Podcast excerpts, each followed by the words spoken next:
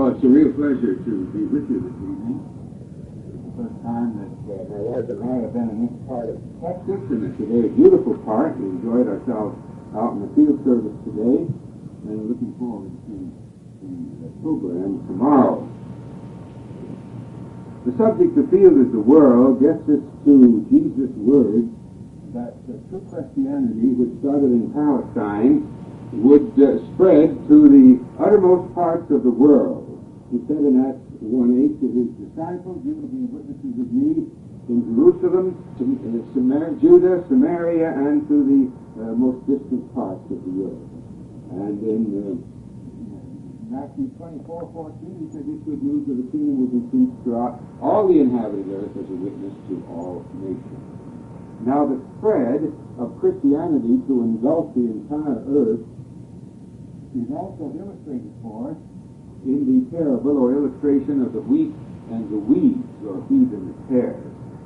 And uh, we'll read that in a moment, but basically this illustration speaks of a man who planted uh, fine seed or wheat in a field, and then after men slept, an enemy came and sowed weeds or the pear or the bearded darnel in the field. It looks something like wheat when it grows up.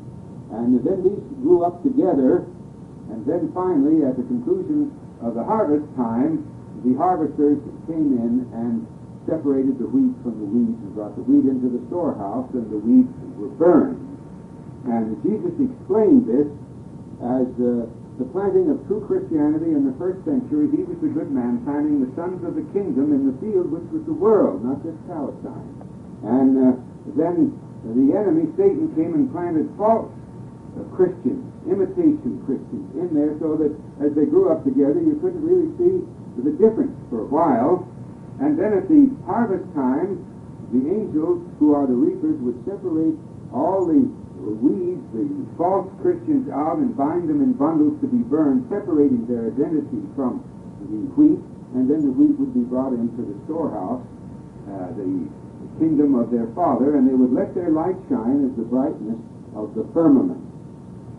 So we can see that this illustration deals with the development of true Christianity from the first century right down to the conclusion of the system of things. And it has great significance to us because we're living at the harvest time.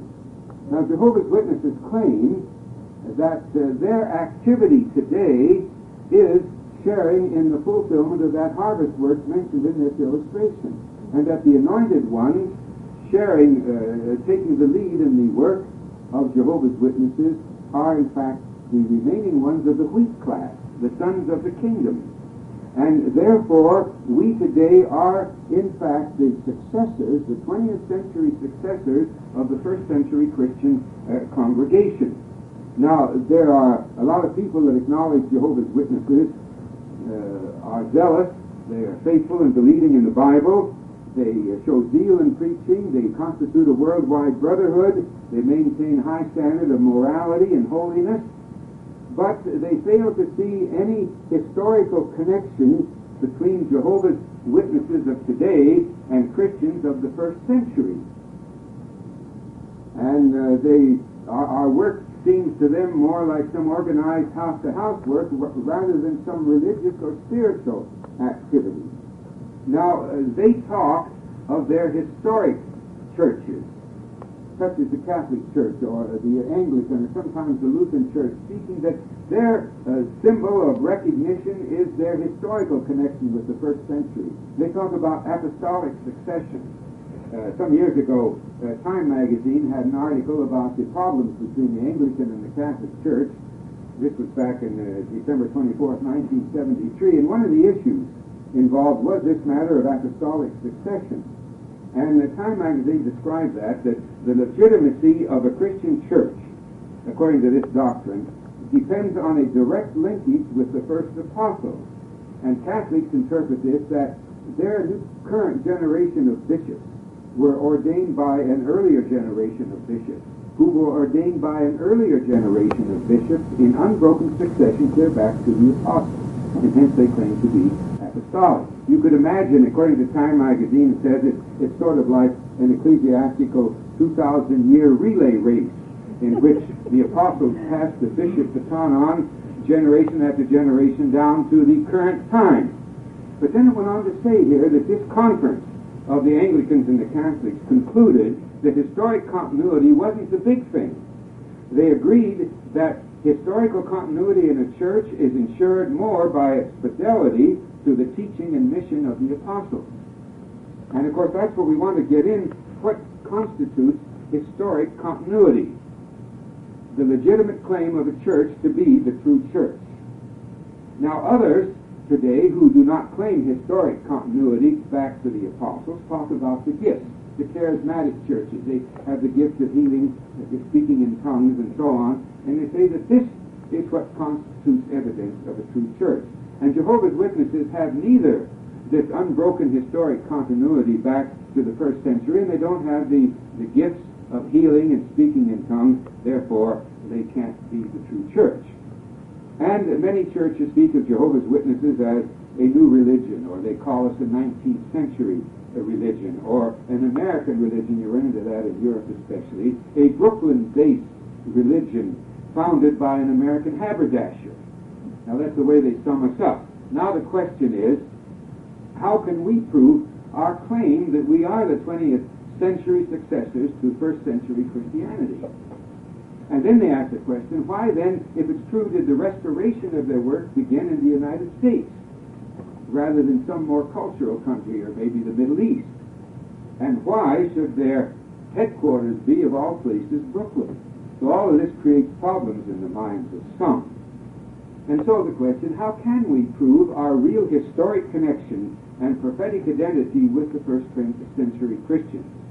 And how can we explain to those we study with and build up their faith? Well, we can do this, among other things, by referring to this illustration of the wheat and the weeds, which is found recorded in Matthew chapter 13. We'll read from verse 24 through 30. Matthew 13 and 24 through 30. Another illustration he set before them, saying, The kingdom of the heavens has become like a man that sowed fine seed in his field. While men were sleeping, his enemy came and oversowed weeds in among the wheat and left. When the blade sprouted and produced fruit, then the weeds appeared also. So the slaves of the householder came up and said to him, Master, did you not sow fine seed in your field? How then does it come to have weeds? He said to them, An enemy, a man did this. They said to him, Do you want us then to go out and collect them? He said, No, that by no means, by no chance, while collecting the weeds, you uproot the wheat with them.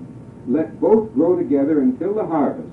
And in the harvest season, I'll tell the reapers, first collect the weeds and bind them in bundles to burn them up, and then go to gathering the wheat into my storehouse. Now, Jesus his own interpretation of this begins in verse 37. The sower of the fine seed is the Son of Man. The field is the world. As for the fine seed, these are the sons of the kingdom. But the weeds are the sons of the wicked one, and the enemy that sowed them is the devil. The harvest is a conclusion of a system of things, and the reapers are angels.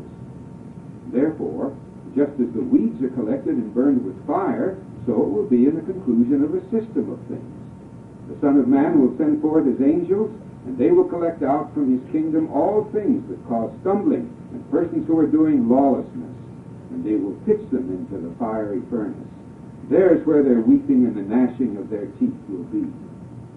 At the time, at that time, the righteous ones will shine as brightly as the sun in the kingdom of their Father. Let him that has ears listen. So this is the illustration the sower is the Son of Man.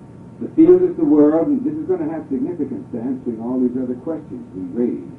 The wheat are the sons of the kingdom, true worshippers. The weeds are the sons of the wicked one, the false planted by Satan. The enemy is Satan, the devil. Harvest time, the conclusion of the system of things. And the reapers are the angels, the storehouse, the kingdom of heaven. So now we get the thing identified here. Well, now, this planting of wheat, how did it begin? It began in the first century in Palestine, and it was started by Jesus and continued on with the apostles. Now, when Jesus sent out his uh, disciples there in Matthew 10, among other things, he says, don't go off into the roads of Samaria or others, but preach to the lost sheep of Israel. So the planting began in a very limited field, the nation of Israel, and then expanded out to the Samaritans. And um, then after the Samaritans uh, got the truth, uh, the circumcised Ethiopian eunuch or court official got the truth from Philip, uh, and he brought it back to Ethiopia. So the field spread out then from Palestine to northern Africa. Then in the year 36, Peter was serving in Joppa on the Mediterranean sea coast, and he uh, had a dream, sleeping up on the roof up there. He had a dream where he saw a large sheep being lowered from heaven, uh, with filled with unclean birds and animals, and he was told by the angel to kill and eat. And he rejected that idea because he'd never eaten anything unclean. But then the angel told him, we're not really talking about food. Do not call unclean what God has made clean. And thereafter he gets the message to go up to Caesarea where there's some uncircumcised Italians who want to hear about the truth. So uh, that's what it was all about. So Peter went up there, and when he went into the home of this uh, Cornelius, saw this, these uncircumcised Italian people there, he said, for a certainty I perceive that God is not partial. And uh, these then got the truth. So the field was now spreading out to uncircumcised people of the nations. And then it also, according to Acts uh, 15, uh, Acts uh, rather 10, spread not only up there to the uh, Caesarea, but over to Syrian Antioch. And to that area, both to the Greek-speaking people of the nations. And then it spread over to Asia Minor and to Rome. So now the field was spreading out. Then uh, 1 Peter 5 tells us about Peter apparently witnessing over in Babylon to the Jewish colony there. And uh, naturally speaking to Jews, but it's spreading out geographically. Then Paul had hopes of witnessing in Spain. We might look this up in Romans because he, uh, he writes his letter defending, uh, in Romans chapter 15, defending his carrying of the word out to the people of the nations.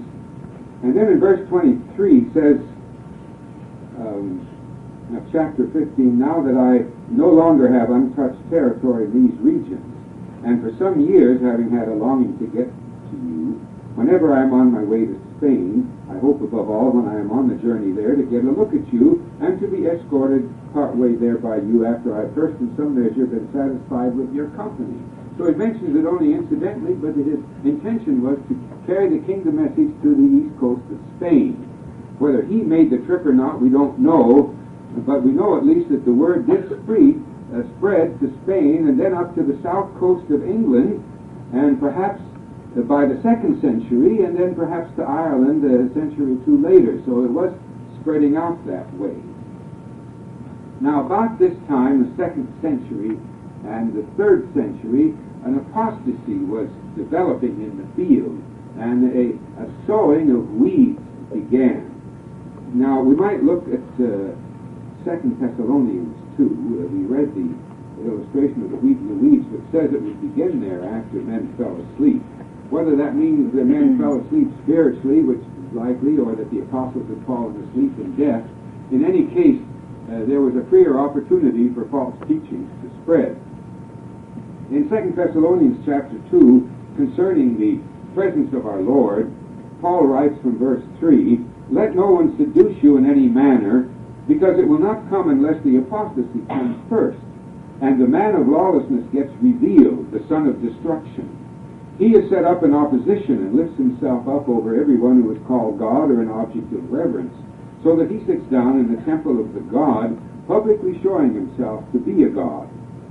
And then in verse 6 he says, So now you know uh, the thing that acts as a restraint with a view to his being revealed in his own due time. True, the mystery of this lawlessness is already at work, but only till he who is right now acting as a restraint gets to be out of the way. Then indeed the lawless one will be revealed, whom the Lord Jesus will do away with by the spirit of his mouth and bring to nothing by the manifestation of his presence. So what Paul is telling here is that this man of lawlessness is going to dominate the religious field right down until the return of our Lord because it's a deception promoted by Satan. And this is sort of the thought of the parable of the wheat and the wheat, that the weeds would dominate the field until the harvest. Now, as to how this apostasy would begin, uh, we turn to Acts chapter 20 and get a little insight here. Paul is preaching to the elders, instructing the elders from Ephesus there in Miletus, this little harbor village that he'd gathered them to. And after giving them a talk concerning their responsibilities, he says here in Acts 20, verse 29, I know that after my going away, oppressive wolves will enter in among you and will not treat the flock with tenderness. And from among you yourselves, men will rise and speak twisted things to draw away the disciples after themselves. Now this implies that the apostasy would actually begin from false overseers and shepherds who would, would actually be come under deception by Satan the devil and then start leading in a wrong direction. Now, did this in fact happen?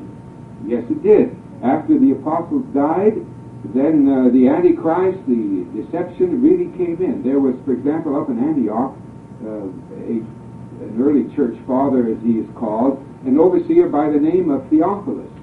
And he began to promote a, a concept of a triune God, or the Trinity. Now, there were a lot of others that had a hand in it, but he sort of was the prime mover in the beginning of this concept. And uh, down in, uh, uh, actually, uh, his concept was trias, the Greek concept of the Trinity, and then he had a colleague in Carthage in North Africa, Tertullian, who, who promoted it under the Latin term Trinitas. And then about a century later, there was another uh, overseer from Alexandria by the name of Origen. He later moved up to Caesarea and set up an instruction school there. But he began to con- borrow from the uh, Greek philosophy, which had taken it from Babylon, a concept of the immortal soul. Now, it wasn't well defined, but the, uh, Origen advanced the thought of transmigration of the soul from one state to another, implying an immortality. Now, the problem in both these cases was that these men sincerely wanted to spread the preaching of Christianity to people of the nations. And they felt the best way to do it was to try to formulate Christian thinking and concepts in the language of the people. So they used Greek philosophical terms to try to explain Christian teaching. And they got led astray and, and came right into the trap that Satan had set for them. Now, these false doctrines were not the weeds. The weeds were sons of the wicked one. But the false doctrines produced apostates and them thinking that way. Now, some of these overseers tried to ensure their permanent position in the congregation, and so they set up a clergy laity system, which has been one of the uh, identities of false religion right down to our day, this division of the Christian congregation. And uh, then they got the support of the state. So being a part of this world, another characteristic of false religion. Now the weeds were planted and began to grow up and dominate the field. But the field continued to expand now with a mixture of wheat and weeds. So uh, Christianity, uh, false, you might say, the mixture now spread throughout the Roman Empire. Now the Roman Catholic Church uh, was established with this apostate group by the early part of the fourth century, and you get up to about 1200 to 1600 groups or congregations in southern Europe and North Africa by that time. Now, the Council of Nicaea, officiated by Constantine, was uh, an official acknowledgement of uh, the Trinity, uh, not so much all three, but the duality of God and Christ, and laying the groundwork for uh, the full adoption of the Trinity a half century later. In the meantime, the church also set up an administrative structure called the hierarchical structure, and it was interwoven with state control. And they had four administrative areas under the Catholic Church. They're called holy sees, S-E-E-S, each with a hierarchy consisting of bishops, priests, and with a patriarch at its head. There was a holy see or administrative area in Rome, another one in Constantinople, in Asia Minor, a third in Antioch, and a fourth one in Alexandria. So now there was competition between these four groups. And then what was happening in Rome was of interest. Uh, Constantine uh, decided to make himself the chief mediator with God, so he took the title Pontifex Maximus, which uh, literally means uh, the main chief, main bridge builder, if you want to call it that way. But it was the the mediator between man and God, and he kept this title. But then in the year 375 of our common era, his successor Gratian uh, conferred upon the Bishop of Rome, Damasus, spiritual authority over all the Western Empire under Rome. And Damasus, in all of his modesty and humility, decided to take the title Pontifex Maximus. So it was transferred from the political emperor to the popes. Well, then, in the year 440, Leo I from Rome went further than Damasus, and he declared his position of supremacy over the entire church, east and west. Well, now, of course, the eastern sees and the Egyptian see didn't take to this, and so there was tension and competition, and eventually a breaking away. Uh, by the uh, 5th century, the see in Alexandria broke away and formed the Coptic Church, followed up by the Ethiopian breakaway. And then between the 5th and the 9th century, the Byzantine revolt took place, and the Eastern Orthodox Church was formed with its own patriarch. So we see these things spreading out in religion, but now it was pretty well dominated by weeds. Nevertheless, there was an element of Christianity there. Now, the Orthodox Church spread from uh, the uh, Asia Minor and from Greece uh, up into Armenia and into Russia. And then people in Russia became interested in, in this form of uh, apostate Christianity. Princess Olga, who was the wife of Duke Igor, was baptized in the year 955, and this caused a spread of this special mixture of wheat and weeds, the Orthodox Church, into Russia. And then her grandson, Vladimir I uh, decided to become a baptized Orthodox Christian in the year 987. Now, one history book states that Vladimir realized that he shouldn't just be considered a heathen Russian. He wanted to become an accept, acceptable person in the world scene, knew he had to have some more acceptable religion, looked into the uh, Muslim religion, but they had uh, you couldn't drink alcohol and be a Muslim, so he backed off from that and looked into the Roman Catholic religion, and there were too many fast days. And since he liked to eat and drink, he decided to become an Orthodox. Uh, whether that's true or not, in any case, he made the uh, Orthodox religion the state church of Russia in the year 989. And they had a, a bishop in Kiev and a patriarch in Moscow, which became called the Third Rome. And interesting, while all this religion was spreading out, the Cyrillic alphabet, which had been created for certain languages by Bishop Cyril and his brothers, spread throughout all these areas under the Orthodox religion. It became the basic alphabet in various forms. Now, in the meantime, the Roman part of this church, uh, it, it spread out to encompass Spain, Portugal, England, Ireland, France, Germany, Poland, uh, and dominated there with the Roman Catholic religion. In the 10th century, a Bishop Ansgar came up from Bremen and converted the Danes to uh, this uh, Roman form of the wheat and weeds, and then the uh, religion spread to Sweden and Norway, and Finland became the state church of Finland in the 13th century, and then spread down the Baltic states throughout Estonia, Latvia, and Lithuania. Now we see the field spreading out to all of Europe. Of course, this spread of, of the Roman religion spread the Latin alphabet, or Roman alphabet. So you see that development. These are little evidences as to how the field spread out. And then in the 10th century, there was a Scandinavian a Viking by the name of Eric the Red, who had uh, spread from Scandinavia to Iceland and then to the Western Hemisphere, Greenland. Now, his wife was Catholic, although he wasn't. But uh, in Narsaq Fjord in southern Greenland, he built the first Catholic church in the Western Hemisphere. And uh, that, uh, of course, has long since been abandoned, but in any case, it was the start of spreading the field with that particular mixture of wheat and wheat. Now, while all this was happening, uh, the Reformation started. Wycliffe in England, and Tyndale, 14th century, uh, Luther in the 16th century. It was said that on October 31st, uh, 1517, Luther prepared his 95 theses or accusations against the church and nailed them to the door of his Wittenberg church. Whether he did that or not might be questioned in history, but at least his associates printed up copies of uh, this these theses on the, the newly developed uh, printing with movable type and spread it throughout all of Europe and certainly had a big effect in Germany.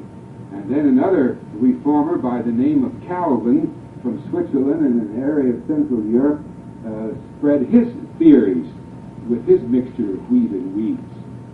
Luther emphasized you're saved by faith alone. Calvin emphasized faith but united with, with works. And so then you had the Lutheran trend and the Calvinistic trend which spread to Scotland and to the United States and Canada and influenced religious thinking here. Now the Reformation did bring some benefits. It brought more Bible distribution, more translations of the Bible in languages of the people.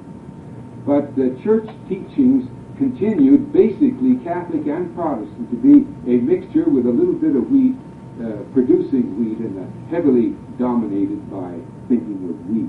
There was no restoration of true religion. The wheat was not yet gathered for collective action, and it wasn't the harvest time. And this answers the question many ask, who ever heard of Jehovah's Witnesses before the last century? So how could you say to be the true religion? Well, during all these centuries, wheat and weeds were mixed up together. The true religion wasn't to come to the fore until the harvest time. And then it would be obvious when they're gathered into the storehouse and let their light shine. All right, now we've seen just a little bit how the field spread throughout Europe. But how would it become to include the world of mankind? Jesus said the field is the world. How could that happen? Well, it can be seen in certain historical developments of uh, political, national, and commercial nature, and actually in fulfillment of Bible prophecy. And uh, what we're going to observe is an interesting thing, is that although Satan has fought against true worship, all the way through the centuries. He even tried to, to soak up and dissolve uh, the seed of Abraham by uh, having the Shechem and his uh, family absorbed the family of Jacob back then, and that would have wiped out the lineage of the seed. Yet Jehovah never allowed true religion to be shoved off to some far uh, isolated corner of the earth and dropped out of sight. The Israelites could have been taken captive by the Edomites and then disappeared with them. They could have been taken by the Mongolians. But the nation of Israel stayed in mainstream in fulfillment of prophecy. They were taken captive in Babylon when that was the focus. Persia took Babylon and the Israelites were returned to Palestine. The Romans eventually dominated there. But they were kept in mainstream when Jesus was born. And after that, true religion still didn't disappear into some far corner but it was kept in mainstream where then the fulfillment of prophecies could take place. Now I mention that as a sort of a background so that we can see the significance of what happened. Now certain prophecies of Daniel help us to see how uh, the field spread out to include the world. So we might take Daniel chapter 2. Because here Daniel is, is explaining a dream but to show the background as to how Jehovah can uh, explain uh, the dream here, which, which dealt with uh, a development in world powers, Daniel says in 2, uh, chapter 2 and verse 20, let the name of God become blessed from time indefinite to time indefinite. For wisdom and mightiness, for they belong to him. And he is changing times and seasons, removing uh, kings and setting up kings, giving wisdom to the wise ones and knowledge to those show, knowing discernment.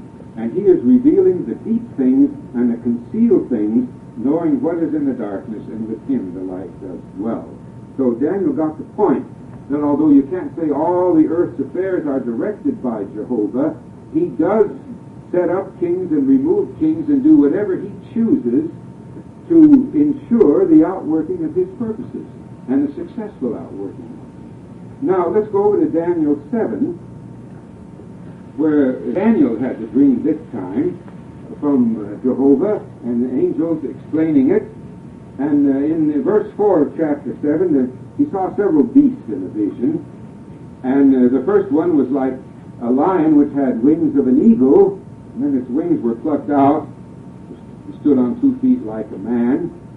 And then it was followed up by a beast like a bear, and it had three ribs in its mouth. And in verse 6, then there was a beast like a leopard that had four wings of a flying creature on its back. And then verse 7 tells about a fourth beast, fearsome and terrible and unusually strong. And it had teeth of iron, big ones. It was devouring and crushing, and what was left it was treading down with its feet. And it was something different from all the other beasts that were prior to it, and it had ten horns. I kept on considering the horns, and look, another horn, a small one, came up in among them. And there were three of the first horns that were plucked up from before And look, there were eyes like the eyes of a man in this horn, and there was a mouth speaking grandiose things. So now this fourth beast has an unusual characteristic is that other things develop as a part of it or following it, and suddenly three horns are plucked up, and then this uh, fourth horn, which is small, it uh, gets eyes like a man and a mouth speaking grandiose things. And then uh, verse 9 and 10 tell us about thrones placed in the Ancient of Days, Jehovah coming into the scene here with his sovereignty. And then verse 11 tells uh, about uh, the beast which was speaking grandiose words, and um, it killed. It was killed, and its body destroyed and given to the burning fire, and the uh, rulership was taken away and given, uh, taken away for a time and a season. And then verse 13 tells us about one like the Son of Man, who comes and who receives the kingdom. Verse 14 says, To him there were given rulership and dignity and kingdom, that the peoples, national groups, and languages should all serve even him. His rulership is an indefinite and lasting rulership that will not pass away, and his kingdom one that will not be brought to ruin. So now we get the picture that uh, this fourth beast leads in not to the coming of the Messiah, but to the establishment of the kingdom. And uh, then uh, verse uh, 19 says, uh, Then it was, well, verse 18 speaks about the holy ones of the Supreme One receiving the kingdom and taking possession of it. And then verse 19 says, Then it was I desired to make certain concerning the fourth beast, which proved to be different from all the others, extraordinarily fearsome, the teeth of which were of iron, and the claws of which were of copper, which were devouring and crushing, and which was treading down even what was left of its feet. Now concerning the ten horns that were on its head, and the other horn that came up, and before which three fell, even that horn that had eyes and a mouth speaking grandiose things, and the appearance of which was bigger than that of its fellows. So he was looking at this beast, and then it was prevailing against the Holy One. So God's servants come into the picture here and are harassed by it. And uh, then verse uh, 21 says, I kept on beholding when that very horn made war upon the holy ones, and it was prevailing against them. And uh, verse 24 says, And as for the ten horns, out of that kingdom there are ten kings that will rise up, and still another one will rise up after them. And he himself will be different from the first ones, and three kings he will humiliate. And he will speak even words against the Most High, and he will harass continually the holy ones themselves of the Supreme One. And he will intend to change times and law, and they will be given into his hands for a time, times, and a half time. And then this beast is done away with, and the kingdom given to the holy ones. Well, now we understand that this fourth beast comes into the picture first as the Roman Empire, but then it has ten horns or extensions. And these ten horns may well represent the national groups which originally started out as provinces or extensions of the Roman Empire, but then who became national groups with their own uh, identities and national ambitions. Countries like Romania, Hungary, Austria, Spain, Portugal, Netherlands, France, Britain, all of which had some roots in Rome. Now, four horns are especially interesting to us in this case. The three that are plucked up by the little horn and the little horn that plucks them up. Now, the little horn is also going to harass the holy ones of God. This must be at a time when the holy ones are brought together in, in a unity where they can be harassed as a group. And um, we're going to see also something else interesting. These three four horns all had interest in uh, what is called the New World or the Western Hemisphere, the North American continent. And the question was again, how come that the restoration of true worship in the harvest time began in the North American continent? Well, it has to do also with the way things developed and the way these four horns had their sights on the North American continent. Now, all four of these horns had real interest in the North American continent. Now, who were these horns? Well, we say that the three horns were Spain, Holland, and France. But why do we say that? Well, we'll make a little historic review of what happened here. And then we say that all these three horns will be plucked up by a little horn. So now notice the relationship. All three of these horns have to be plucked up by the same little horn, and the little horn has to have plucked up all three. And uh, we say that, and this little horn also has to harass the holy ones of God. And we identify this little horn as beginning with Britain and developing into the Anglo-American uh, world power. But now let's take a look back and see how things developed uh, over the centuries to see how these horns came into existence. There was a pushing on the part of certain nations uh, after Rome. For example, in the 8th century already, uh, the Vikings of Scandinavia were pushing eastward and they got control of the Dnieper River and uh, actually exploited it clear down to the Black Sea.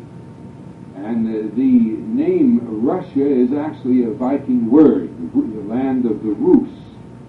And, um, and then the Vikings also did something else. They flooded out of Scandinavia down the uh, east coast of England and the west coast of France, clear down to Paris and clear down to Spain, plundering. But they never set up an empire. They never became a power. And uh, even when uh, uh, Leif Erikson, the son of Eric the Red, went to Iceland and then to Vineland, wherever that was, somewhere in the northern North American continent, they never developed into a world power. And uh, so they were not extensions of the Roman Empire. So they couldn't become part of these horns. They did a lot of action, but it, it fell outside of this Bible prophecy that we're dealing with.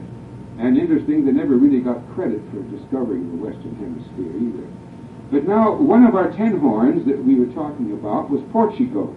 And it began to expand in the 15th century under Prince Henry, known as Prince Henry the Navigator. He had a, a sea captain by the name of Diaz who sailed around Cape Horn, South Africa, to the east in 1488 and again in 1491. And uh, he was followed up by Vasco da Gama, who sailed on to India and established a Portuguese Catholic colony in Goa.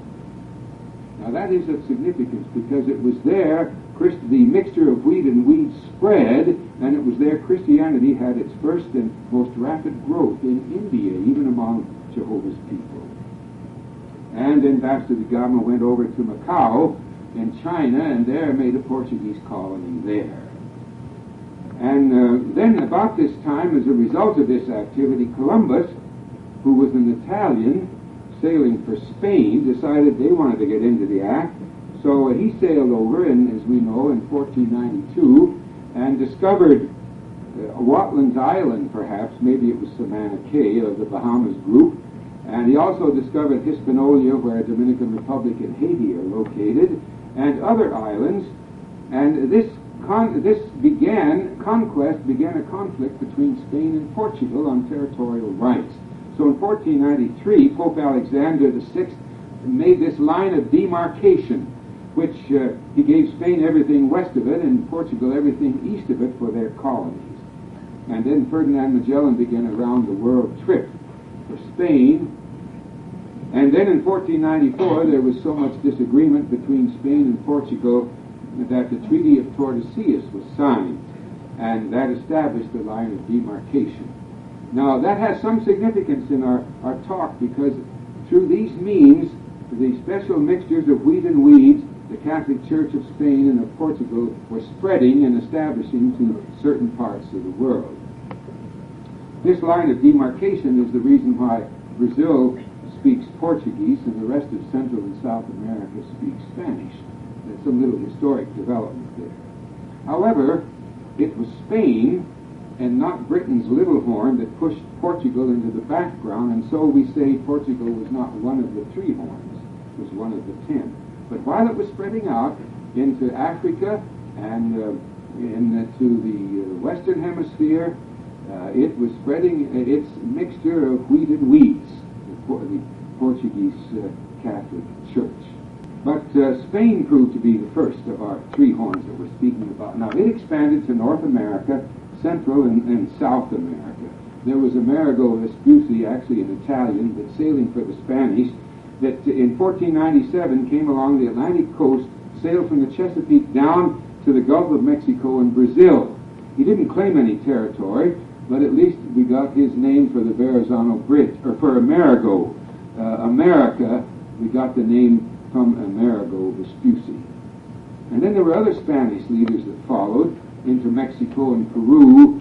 Uh, there were men like Pizarro and Cortez and other Spanish conquistadors who were out there after two things. They were out after the gold and silver and tin of South America and Central America to bring that back to Spain, and they used uh, as an appearance of holiness the claim that they were trying to convert the heathen to Christianity. So they did spread the, the their branch of the Catholic Church. We still have evidences uh, of, of the Spanish influence. Uh, Hernando de Soto, who uh, was a Portuguese discovering for Spain, went through Alexa- uh, Alabama and Oklahoma, supposed to be the first man, white man, to discover the Mississippi, and then Ponce de Leon, governor of uh, Puerto Rico, conquered that, and then he sailed to the southeastern part of the United States looking for the Fountain of Youth. And he found a beautiful flowery area which he named in Spanish Florida, meaning flower.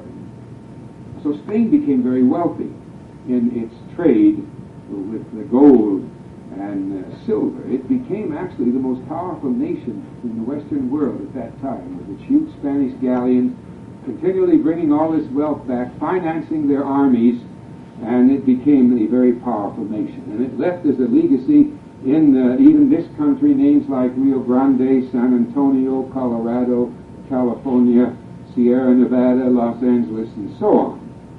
And the Spanish expansion was uh, an administration was uh, administrated by Catholic missions, not political entities.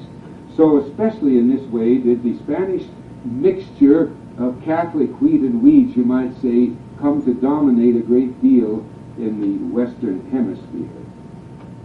But Spain was pushed into the background by a small nation, Britain. Now, Britain proved to be a little horn because at the time it was starting out, it was smaller than each one of the three horns. And yet it became bigger than all three of them put together. And these things were prophesied, you see. Now, it, Britain actually enters history uh, early as a province of the Roman Empire. And then in the third century, General Carausius, the Roman governor of Britain, decided to proclaim independence and declared himself as emperor. But he only ruled for seven years, and he was murdered in 293 of our common era. So that was sort of the end of the first efforts of the British Empire. But Carausius became the father to uh, the British Navy because his concept was not a navy built up of a lot of heavy ships such as the Spanish later developed, but a lot of fast maneuverable smaller ships which would have firing power and maneuverability, and that became the concept of the British Navy centuries later. But even 12 centuries after Carausius, Britain was a small horn, not as big as any one of the three horns. But then, and its early expansion was not spearheaded by colonial expansion or military expansion, but by sea buccaneers, uh, commonly known as pirates. Uh, these British sailors decided they wanted a, a percentage uh, or a hundred percent of all the gold and silver and tin that the Spanish were bringing over, so they built some fast maneuverable privateer ships. And these pirate ships were well armed, maneuverable, and they sailed out on the Atlantic and they plundered all these Spanish galleons and took a great deal of that wealth to themselves. Such men as Sir Francis Drake, Walter Raleigh, John Hawkins, Jeremy Thorpe, Humphrey Gilbert are some well-known names of history. They started out as buccaneers. Uh, Queen Elizabeth I uh, didn't interfere because they paid the British Crown a certain percentage of the wealth they were getting, and uh, so they continued this plundering for quite a few years. And as a result of that, they built up scores and maybe hundreds of pirate ships, which later became the basis of the British Navy for its expansion. Well, uh, 25 years of this, Spain got tired of it. Also, the Catholic rulership of Spain wanted to uh, uh, dam up the Protestant expansion in England. So uh, King Philip got the um, Spain's wealth together, and they gathered 130 and uh, thousands of soldiers, and they made their invasion of England. It stated that Sir Francis Drake and his navy was really in harbor in western England in the Plymouth area. And when the courier came and said the Spanish are sailing, Sir Francis Drake uh, says, well, we have time. His men were out on a large green grass plain playing a game called bowls. And he says, we have time to finish this game of bowls and beat the Spanish too. Well, it was a little over optimistic, but they did sail out with their faster ships and uh, then the Spanish Armada tried to flee up through the English Channel, and they went into a port in Belgium, but rather than be cooped up there, they decided to escape through the North Sea. And the bad weather and not the uh, Navy ships of England really destroyed them. So in the year 1588, the Spanish Armada was practically destroyed. The remaining ships returned to Spain, and Spain was effectively kept out of North America, although they did keep some colonies in South America. But the way was open now for the French and the Dutch and the British to make claims in North America, and so before the end of the 15th century, the first horn was plucked up. The first king, uh, Spain, was humiliated. Now Holland was the second of the three horns, or the Netherlands, and in the 16th and 16th, 17th century, they made their spread. But while Portugal and Spain were spreading out, they were spreading their religion. Indonesia and also in the Caribbean area in the West Indies. Uh, they formed the East India Company of the Netherlands and really expanded. There was a Dutchman by the name of Dirk Hartog and uh, Frederick Hartmann who first discovered Australia. Actually, it was named New Holland for a while. And uh, Abel Tasman discovered the island which became Tasmania and these men also discovered New Zealand, so uh, actually the Dutch were very much interested in that area. But they were more interested in the North American continent. In 1609, Henry Hudson, he was an Englishman, but sailing for the Dutch, sailed into New York Harbor and up the Hudson and claimed the whole area for the Dutch. Actually, the Dutch weren't the first to do that. Uh, Verrazano uh, from Italy, but sailing for France a hundred years earlier, had sailed up uh, Hudson River uh, and up Long Island Sound and into Narragansett Bay, claiming the whole, or not claiming any territory, but observing it for France. And so we did get the Verrazano Bridge named after him. And a hundred years later, then, Peter Minuit, uh, Dutchman, sailed up the Hudson and established Fort Orange in 1624. That later became Albany. And then he sailed down the Hudson, met with some Indians, and bought Manhattan Island for $24 worth of beads. And on the south end of Manhattan Island, he formed a colony called New Amsterdam. And then he declared the area in New Jersey and Connecticut up to the Connecticut River and southern New York and called it all New Netherlands. And the community on Manhattan was called New Amsterdam. And uh, so the Dutch were really interested.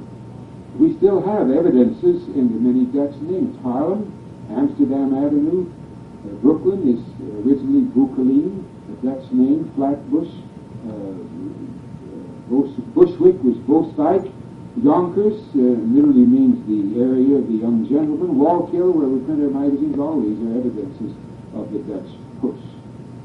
But the Little Horn was getting interested. And uh, the British had their Jamestown settlement as early as 1607, and then in Plymouth in 1620. And then it was that the British challenged the Netherlands in uh, New Amsterdam and took the city in 1664. And then they renamed it after the heir to the British throne, the Duke of York, and it became New York. So the Dutch influence was broken fairly early, and uh, they did keep colonies in Indonesia and the West Indies. But the second horn now was really plucked up in 1664, and uh, the second king humiliated.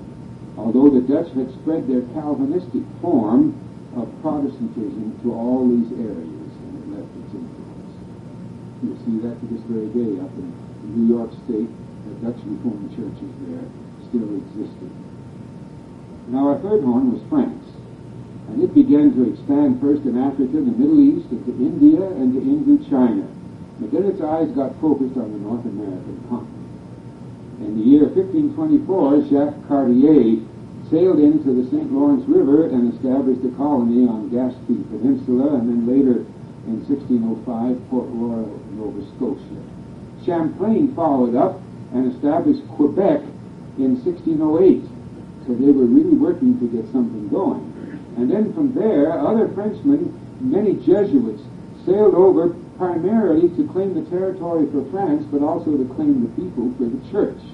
Rene de La Salle was one who moved west to Lake Superior, and uh, together with uh, Jacques Marquette, established Marquette, Michigan, and then De Salle sailed down the Mississippi River. And he was followed up by Louis Joliet, who pushed down and formed St. Louis, and then later to New Orleans Louisiana. And they formed cities and claimed the whole area along the Mississippi and Missouri River as the Louisiana Territory. So now our third horn, France, had begun pushing in a dramatic way in the North American continent and spreading the Catholic religion, which is still much in evidence from Quebec, from uh, northern Vermont and Manhattan, and in Louisiana, uh, New Orleans, we still have that French Catholic uh, influence. But there were many wars, both in Europe and North America, between Britain and France. And the French generally lost these French-Indian Wars, as they were called. Now, the Battle of Quebec fought on the plains of Abraham, some will remember from their history. In the year 1759, there was the French general Montcalm and the British general Wolfe. Both generals were killed, but the French were defeated, and that really broke the back of the French expansion here. Four years later, they had the Treaty of Paris in 1763, and then at this treaty, France lost all of Canada and all of its influence in India to Britain. It did keep a little bit, but not a whole lot around the world. And so the Columbia Encyclopedia says from this date, 1763, the colonial and maritime supremacy of Britain began. And telling about Britain, the Watchtower sort of summed up this history interestingly in an article of uh, May 15, 1988. From two centuries of warfare with the Spaniards, the Dutch, and the French, Great Britain emerged in 1763 as the foremost commercial and colonial power in the world. Another historian says in 1763 the British Empire bestrode the world like some revived and enlarged Rome. She emerged from the mid-century wars the greatest empire and the strongest, though likely the most hated power in the world. And uh, the statement is made that the Britons pressed up the Nile, across the Zambezi, and upper Burma, North Borneo, the islands of the Pacific. And then James Norris says the Roman Empire was self-contained. The British Empire was broadcast across the earth it became the largest empire in the history of mankind, encompassing a quarter of the Earth's land surface and more than a quarter of its population. So this shows the tremendous expansion that took place with Britain. It's true, 13 colonies along the west, the east coast of America rebelled, gained their in, independence in 1776, but it wasn't more than three or four decades then they would beginning to work together again as a united world power. And then in the early part of the 18th century, the United States bought off the Louisiana Territory, and uh, at this time then France and Spain didn't like what was going on, so they gathered together under Napoleon to fight off this defeat, but he was defeated in our famous Battle of Waterloo in 1815. And then the same year, the nations got together again and held the Vienna Congress, which reshaped Europe and established a basis of peace for hundred years until 1914. So this is the history of these horns and how they went. Now the little horn, as I mentioned, now became bigger than all three together and dominated really the whole world. It was said at that time that the sun never sets on the British Empire. And then they had this story that the British girl was bragging to the American girl that the sun never sets on the British Empire, and the American girl says, what a pity, in America we have such beautiful sunsets. so, but anyway, it's true that uh, Britain became the dominant factor. And in the 16th century, then, Spain was plucked up, in the 17th century, Netherlands, and the 18th century, France. And uh, all of this resulted in movements of peoples. And as peoples and their languages spread and colonized all parts of the world, and took their religion with them. And so we had the spreading out of this world with each little particular mixture of what I call wheat and wheat. It's these false and true doctrines that produced people of various sorts. America, for example, was settled with all sorts of religious groups. In Jamestown, Virginia, it was the Anglicans that started there. Plymouth, Massachusetts, the Separatists, the Congregationalists, and then in Rhode Island, the Baptists came, and then the Catholics settled in the Chesapeake Bay area. And in 1634, Maryland, uh, Baltimore, Lord Baltimore founded Maryland. The Quakers came to Pennsylvania, and uh, the German Lutherans generally moved into Pennsylvania. Uh, and the Italian slate quarry workers came there with their Catholic religion. The Polish and Slavic coal miners moved into that area with their Catholic religion. And then the Lutherans came and settled in the Midwest from Scandinavia. And so we have the, the New England Yankees. They began developing the textile industry. And uh, while they wanted to manage, these Protestant Yankees wanted to manage the business, they wanted somebody else to do the work in the textile mills, so they opened the door for the Irish, the Italian, uh, the French, the Portuguese, and the Slavic peoples to come in and work in that textile. Now, an interesting development here on religion. The Yankee families, Protestant families, had an average of two children to a family. These Catholic families of these different nations averaged seven or eight children. So it wasn't many generations until the little minority of Catholic people became the dominant influence. So this shows things that are happening in the field religiously. The British Empire, uh, united with America, also spread worldwide with missionary societies to develop their uh, spread of wheat and weeds. And they contributed a great deal to that with setting up Bible societies, getting Bibles translated in different languages. So the Catholic, Protestant, and Orthodox religion spread in all parts of the world. Well, then uh, there was a great influx of people, as I mentioned, uh, from all parts of the world to Canada, to the United States. So now the question, of course, arises when the harvest was to begin, where and from among what people would the restoration or the harvest begin? Does it have to be Palestine? Well, the harvest time, the wheat was to be brought into the storehouse.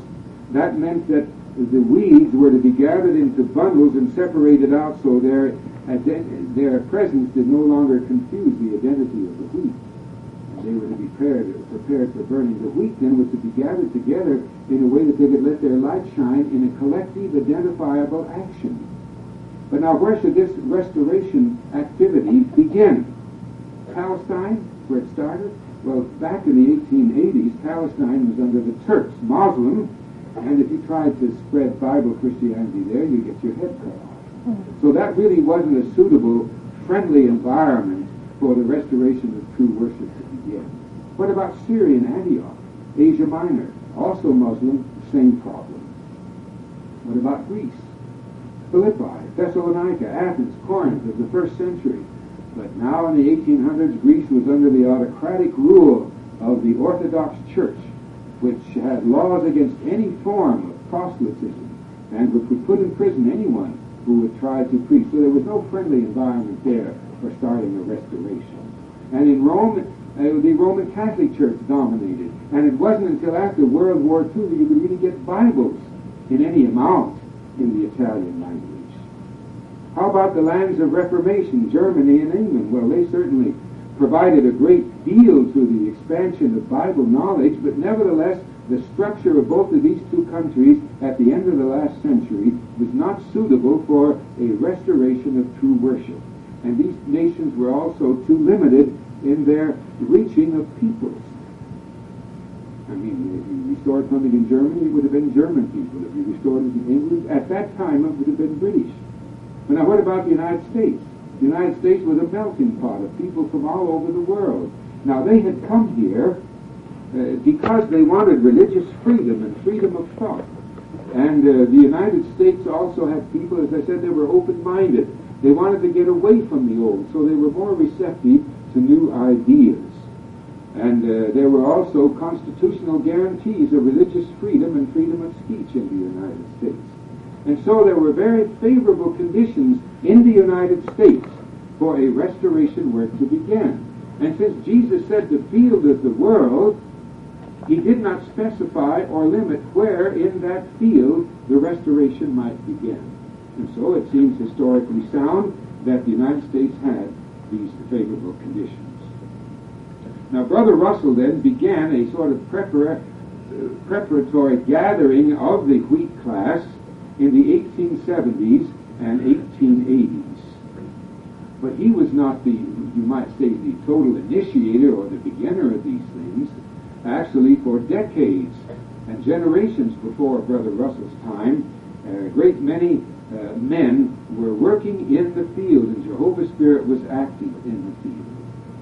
For example, uh, even with the Reformation, Luther uh, in the 16th century called the teaching that the soul was immortal and uh, the wicked were destined for eternal torment part of the Roman dunghill of decretals. So uh, he wasn't very tactful, but uh, he identified this false doctrine, later uh, abandoning that view. Then there was a great debate between various ministers of churches. William Tyndale stated, in putting departed souls in heaven, hell, and purgatory, you destroy the arguments wherewith Christ and Paul proved the resurrection. So he saw that clear about the soul was not immortal. The Unitarians in Europe and England and the United States exposed the Trinity, although some of these denied that Jesus was of divine origin. Sir Isaac Newton in the 17th century denied the Trinity, and he wrote about the invisible presence of Christ. He also said that God put time prophecies in the Bible not to make men prophets, but to help them understand fulfillment of prophecy uh, when its fulfillment was underway. And uh, Sir Isaac Newton back then wrote about the time prophecies of Daniel and Revelation and said that as far as he could see, the Messianic kingdom would not have full sway until the great multitude of Revelation chapter 7 was gathered from all nations. Well, that was quite a bit of insight back then. So this insightful work was going on. In England, an Anglican clergyman by the name of John Aquila Brown wrote a publication called Eventide in 1823 and he linked up the times of the Gentiles of Luke 21 with the seven times in Daniel chapter 4. As far as we know, he was one of the earliest to do that, and he believed that the Gentile times could end in 1917. But we don't want to get the idea that Brother Russell was the first one that thought of linking up the end of the Gentile times with the kingdom of God. And then John Aquila Brown's concept was based on the other thing, the year-day concept that in prophecy sometimes a day of prophecy stands for a year in fulfillment. And this was also a basis for our view of the Gentile times. Brother Russell later adopted uh, that concept and propounded it. Uh, Anglican uh, Edward Bishop Elliott wrote four volumes in the 1840s, before Brother Russell was born, and these volumes were called Horae Apocalypticae, dealing with the books of Revelation and uh, he took up the Gentile times, and he felt that the Gentile times could end in 1914, though perhaps more likely 1923. Robert uh, during the 1840s, wrote a publication in which he also took up the Gentile times and referred to 1914 as the end of the Gentile times. Joseph Seiss, a Lutheran preaching in Philadelphia, published a, a magazine called The Prophetic Times. Interesting, later he changed the name to The Prophetic Times and Watchtower, again before Brother Russell was born.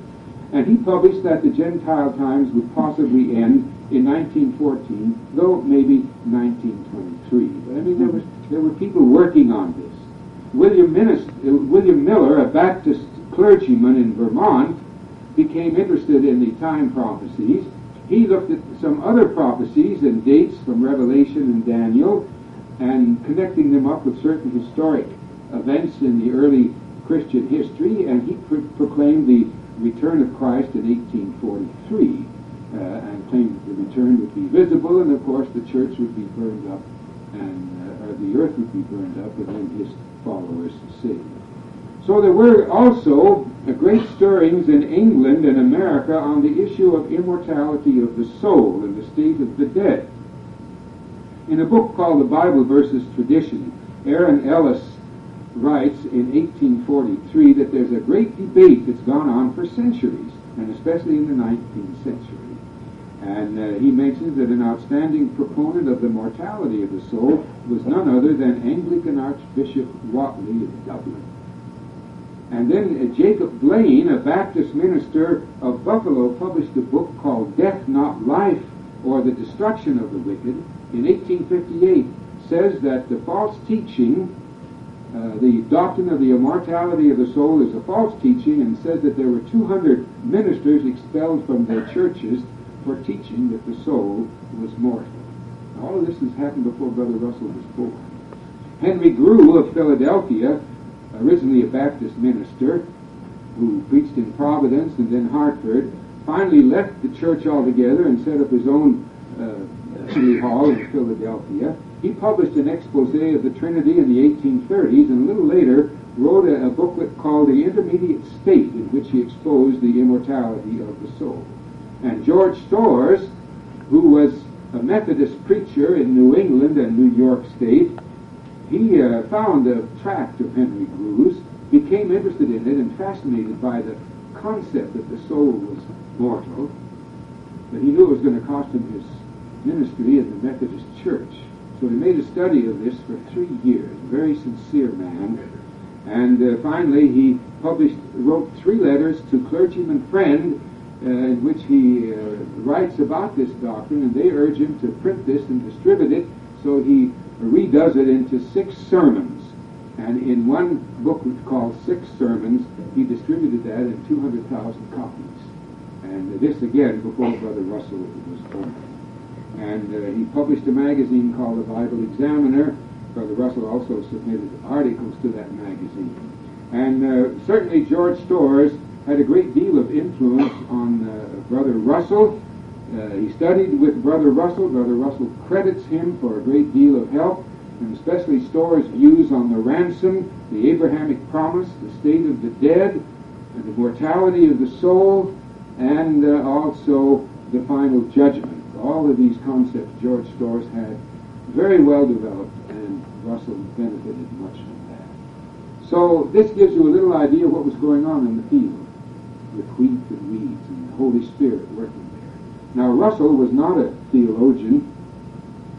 He was not a known preacher. He was an American haberdasher, in fact. That really didn't hurt. Uh, Jesus was a carpenter, and the apostles were generally fishermen, uh, Amos, as a prophet, was a gatherer of figs from the sycamore tree, so many of these servants of Jehovah were not professional theologians or, uh, or instructors. But uh, Russell was unable to harmonize the concept of God's love with belief in eternal torment. And so he readily accepted the help and encouragement from George Storrs and others, and uh, the difference between what Russell did and what George Storrs and Henry Grew and uh, Joseph Seiss and George Stetson and others is these men did their work, they were known for a little while, and then when they died, no one continued it. In the case of Brother Russell, he from the early start of his work encouraged all those who believed to get involved in it. to get involved in preaching it, to build their lives around it. And so it is today, over a hundred years later, practically no one knows about George Storrs or Henry Grew, but a lot of people know about Charles Russell. Although he did not claim to have initiated these ideas, but he gathered them, pulled them together, and spread them to all parts of the world. Well, now what Russell did was to begin a collective action now. So now we can see the angels were binding these bundles of weeds and separating them out so they would no longer confuse the identity of the wheat class. And the wheat class was now coming to the fore so that by the end of the Gentile times, and especially by 1919, it would begin to be clear who was letting their light shine and who was shining uh, like a light. Well, now with the work that Russell was doing, they, they not only gave talks, but they published newspaper articles and produced pamphlets and tracts and magazines and books. Uh, we turn, we find out that it was providential that this work began in the United States because the United States was filled with people from all over the country. So what did these people do when they got the truth? Well, they, they sent the literature back to the old country, as it said. And uh, they would write letters and send literature and visit their families in Europe and other parts of the world and bring the truth with them. And so it was that the truth came to England in the 1880s. In Denmark in 1891, uh, Brother Russell visited there, and a year or two later, a Danish American shoemaker by the name of Sophus Winter came back to Denmark from America with supplies of the first volume uh, printed in Dano Norwegian and began the work there. And the same thing happened in Norway and Sweden and Iceland. The work got started by people living in the America who went back and brought the truth with them. Even a, a Polish couple in the United States visited relatives living in Switzerland. And then these in turn left Switzerland and went up to Warsaw. And in that way the truth got started in Poland. So now we can see it was providential that the work got restored in a country that was made up of all nations of the world because in that way the truth could readily spread in those early years. As a matter of fact, the, the work was well known. Uh, there's a series of encyclopedias called the National Encyclopedia of American Biography, published in 1904, showing about the expansion of the work of the Bible students. And it has articles on people. Uh, it says here the leaders of the foundation uh, of the, and the founders and defenders of the republic and the men and the women who are doing the work and molding the thoughts of the present time. And in volume 12, there is an article about Brother Russell outlining the beliefs of the Bible students and the work that Brother Russell is doing, and it sums it up in this way. Those who accept Mr. Russell's expositions ignore all sectarianism, repudiate all denominational names, and hence are not found in any census reports. While his followers probably number less than uh, 50,000, in that year we had about 26,000 subscribers to the Watchtower, so they're pretty right on that. The influence of his teaching is believed to have been felt to some degree in every congregation throughout English-speaking Christendom. And uh, so it is interesting to see the extent of the work that was being done at that time. It turned out that it was providential that the work got started here too, because in that way groups or congregations could become strong and with the financial structure of the United States on the expansion, it would be possible for the organization of the United States to provide financial support for the work worldwide. Of course, the work is not dependent on any one, but we remember when uh, Jehovah had the Israelites taken captive in Babylon, he knew Uh, that the wealthy Persians were eventually going to dominate Babylon and they would finance the return of the Jews to Palestine. So he could maneuver that situation to his purposes. And so it was with the United States. Many of those who came into the truth in the early years also were brothers and sisters of means. And this enabled the work to get well established, and the same thing happened in England. And it enabled the brothers to have the funds that were necessary. And then, really, until the end of World War II and into the 19, well, really until the 1960s, the uh, brothers in the United States were providing the primary financial uh, support for the work all over the world. William Branch is exporting literature to them and providing for that. Since the 1960s, many other countries, Japan, Australia, uh, Germany, Italy, France, England, the Scandinavian countries, the Netherlands have all provided a tremendous amount of financial support. But for all that time, from the 1880s until 1960, the primary financial report, uh, support was from this country. Well, now, of course, the question arises, how did the work become Brooklyn-based? Because the work, Brother Russell and his group started there in Allegheny, Pennsylvania, and uh, we have said on occasion that perhaps the reason was that we needed to have a world harbor where we could send literature to all parts of the world. Well, back in 1909, uh, when it was decided to move to Brooklyn, we weren't shipping out a lot of literature, but there was another reason for it. And the Watchtower of December 15, 1908 gives an explanation of that. There weren't many Bible students back in 1908, and so during those early years of the first uh, 10 years of the 1900s, the brothers were doing a great deal of preaching through newspapers. Brother Russell would write sermons, and then these would be transmitted by telegram, a modern means of communication back then, to newspapers all over the country and then to Canada and other parts of the world. And their kingdom message became available to millions of people that way. But the brothers did run into a little resistance when uh, someone would come and say, well, you want to get this sermon emanating from Allegheny, Pennsylvania, a lot of editors would say, where's Allegheny? What's that known for? So notice what Brother Russell explains in this article. He did say that the newspaper was one of the best means of reaching the reading public. But brethren, familiar with newspaper methods, advise us that Allegheny is practically unknown. That Pittsburgh is noted more for its smoke and dirt, steel and iron, homestead riot, and millionaires than anything along the lines of science, literature, or religion. They assure us that if the weekly sermons emanated from a more favorable quarter, it would possibly result in the publication of the sermons all over the United States that within a year there might be hundreds of papers publishing them regularly. Investigation and reflection seem to teach us that Chicago and St. Louis, although central in a large degree, so you see at that time they were thinking of the United States primarily, were central to a large degree. Uh, these have a stockyards and a big reputation for crime rather than a religious one. And Boston although cultured and scientific, has a reputation for unorthodox fads along religious lines. Altogether, we concluded after seeking divine guidance that Brooklyn, New York, with a large population of the middle class and known as the city of churches, would for these reasons be our most suitable center for the harvest work during the few remaining years. Besides this, the brethren of the office force, always zealous to use their time, energy, and opportunities in holding meetings, will find in Brooklyn and surrounding cities a vast field only partially cultivated at the present time.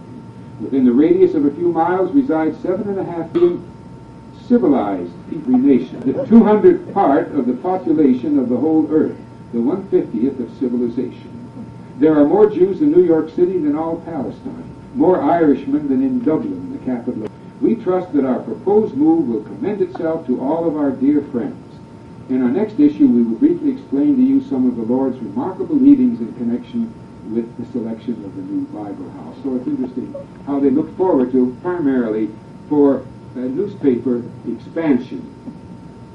And it was also a good place to develop various language preaching. As a matter of fact, in 1644, Dutch Governor William Kieft stated that in New Amsterdam, you could stand in any street corner in New Amsterdam and hear 18 languages spoken. And things haven't changed a whole lot since then. Uh, the convention report of 1911 says that the New York City body of elders represented 20 nationalities. So, in other words, it's a multi language, multinational community which provides for the expansion of the work. And in later years, after World War I, and when we got our printing work going and were sending large shipments around the world, then New York Harbor was very providential and beneficial. And even later, with the sending out of Gilead students and their personal uh, effects, the sending out of construction supplies and equipment, printing equipment, computer equipment, it's all been beneficial to have New York as a center. And who knows but what with the development of the United Nations, it's good for Jehovah's people to have a strong visible presence there as Jehovah's prophet. So we see the reasons for the move to New York. Now, interesting here, uh, some years ago in the Brooklyn newspaper of 1986, they quoted uh, Walt Whitman. And uh, he said uh, here that in 1861, Walt Whitman wrote that Brooklyn's destiny, he was an American poet, by the way, Brooklyn's destiny is to be among the most famed cities of the world. Well, it has become that, although not for the reasons Walt Whitman gave, because Brooklyn is known around the world more for being the headquarters of Jehovah's Witnesses than anything else. There's more people that know about Jehovah's Witnesses than know about the Dodgers uh, who have moved out of Brooklyn anyway. Here's the reason now why the restoration of the work in the United States was providential, beneficial, a friendly environment for the starting of this little fledgling group of Bible students developing into a worldwide organization. And we know why they moved to Brooklyn and why they're still staying there. Well, we've seen other parts of the prophecies uh, fulfilled as well. During World War I, uh, the representatives of this Anglo-American world power, this little horned beast, certainly harassed the holy ones in Canada, in the United States, and in England a great deal. And yet Jehovah gathered his servants together threw back that opposition and harassment, and the holy ones got started uh, reviving a preaching work, and today now over 4.7 million preachers, support, this uh, anointed ones supported by a great crowd, are really doing a great work. Daniel's prophecy is being fulfilled in Daniel 12 that those who are wise among the people will turn many to righteousness, and that certainly is taking place. Now, what I mentioned in this talk, of course, is, is not to have a, a whole lot of historical trivia to remember. That's not the point. All these historical things we mentioned to give an impression, an overview. Here's the way it happened. But with the knowledge of the illustration of the wheat and the weeds in Daniel's prophecy, we can now see a direct connection between Jehovah's Witnesses of the 20th century and Christians of the first century. And it's not with apostolic succession or an unbroken line of appointments of overseers back to the first century. And it's not with the appearance of the charismatic gifts of healing. Although Jehovah's Witnesses do have the one strong evidence.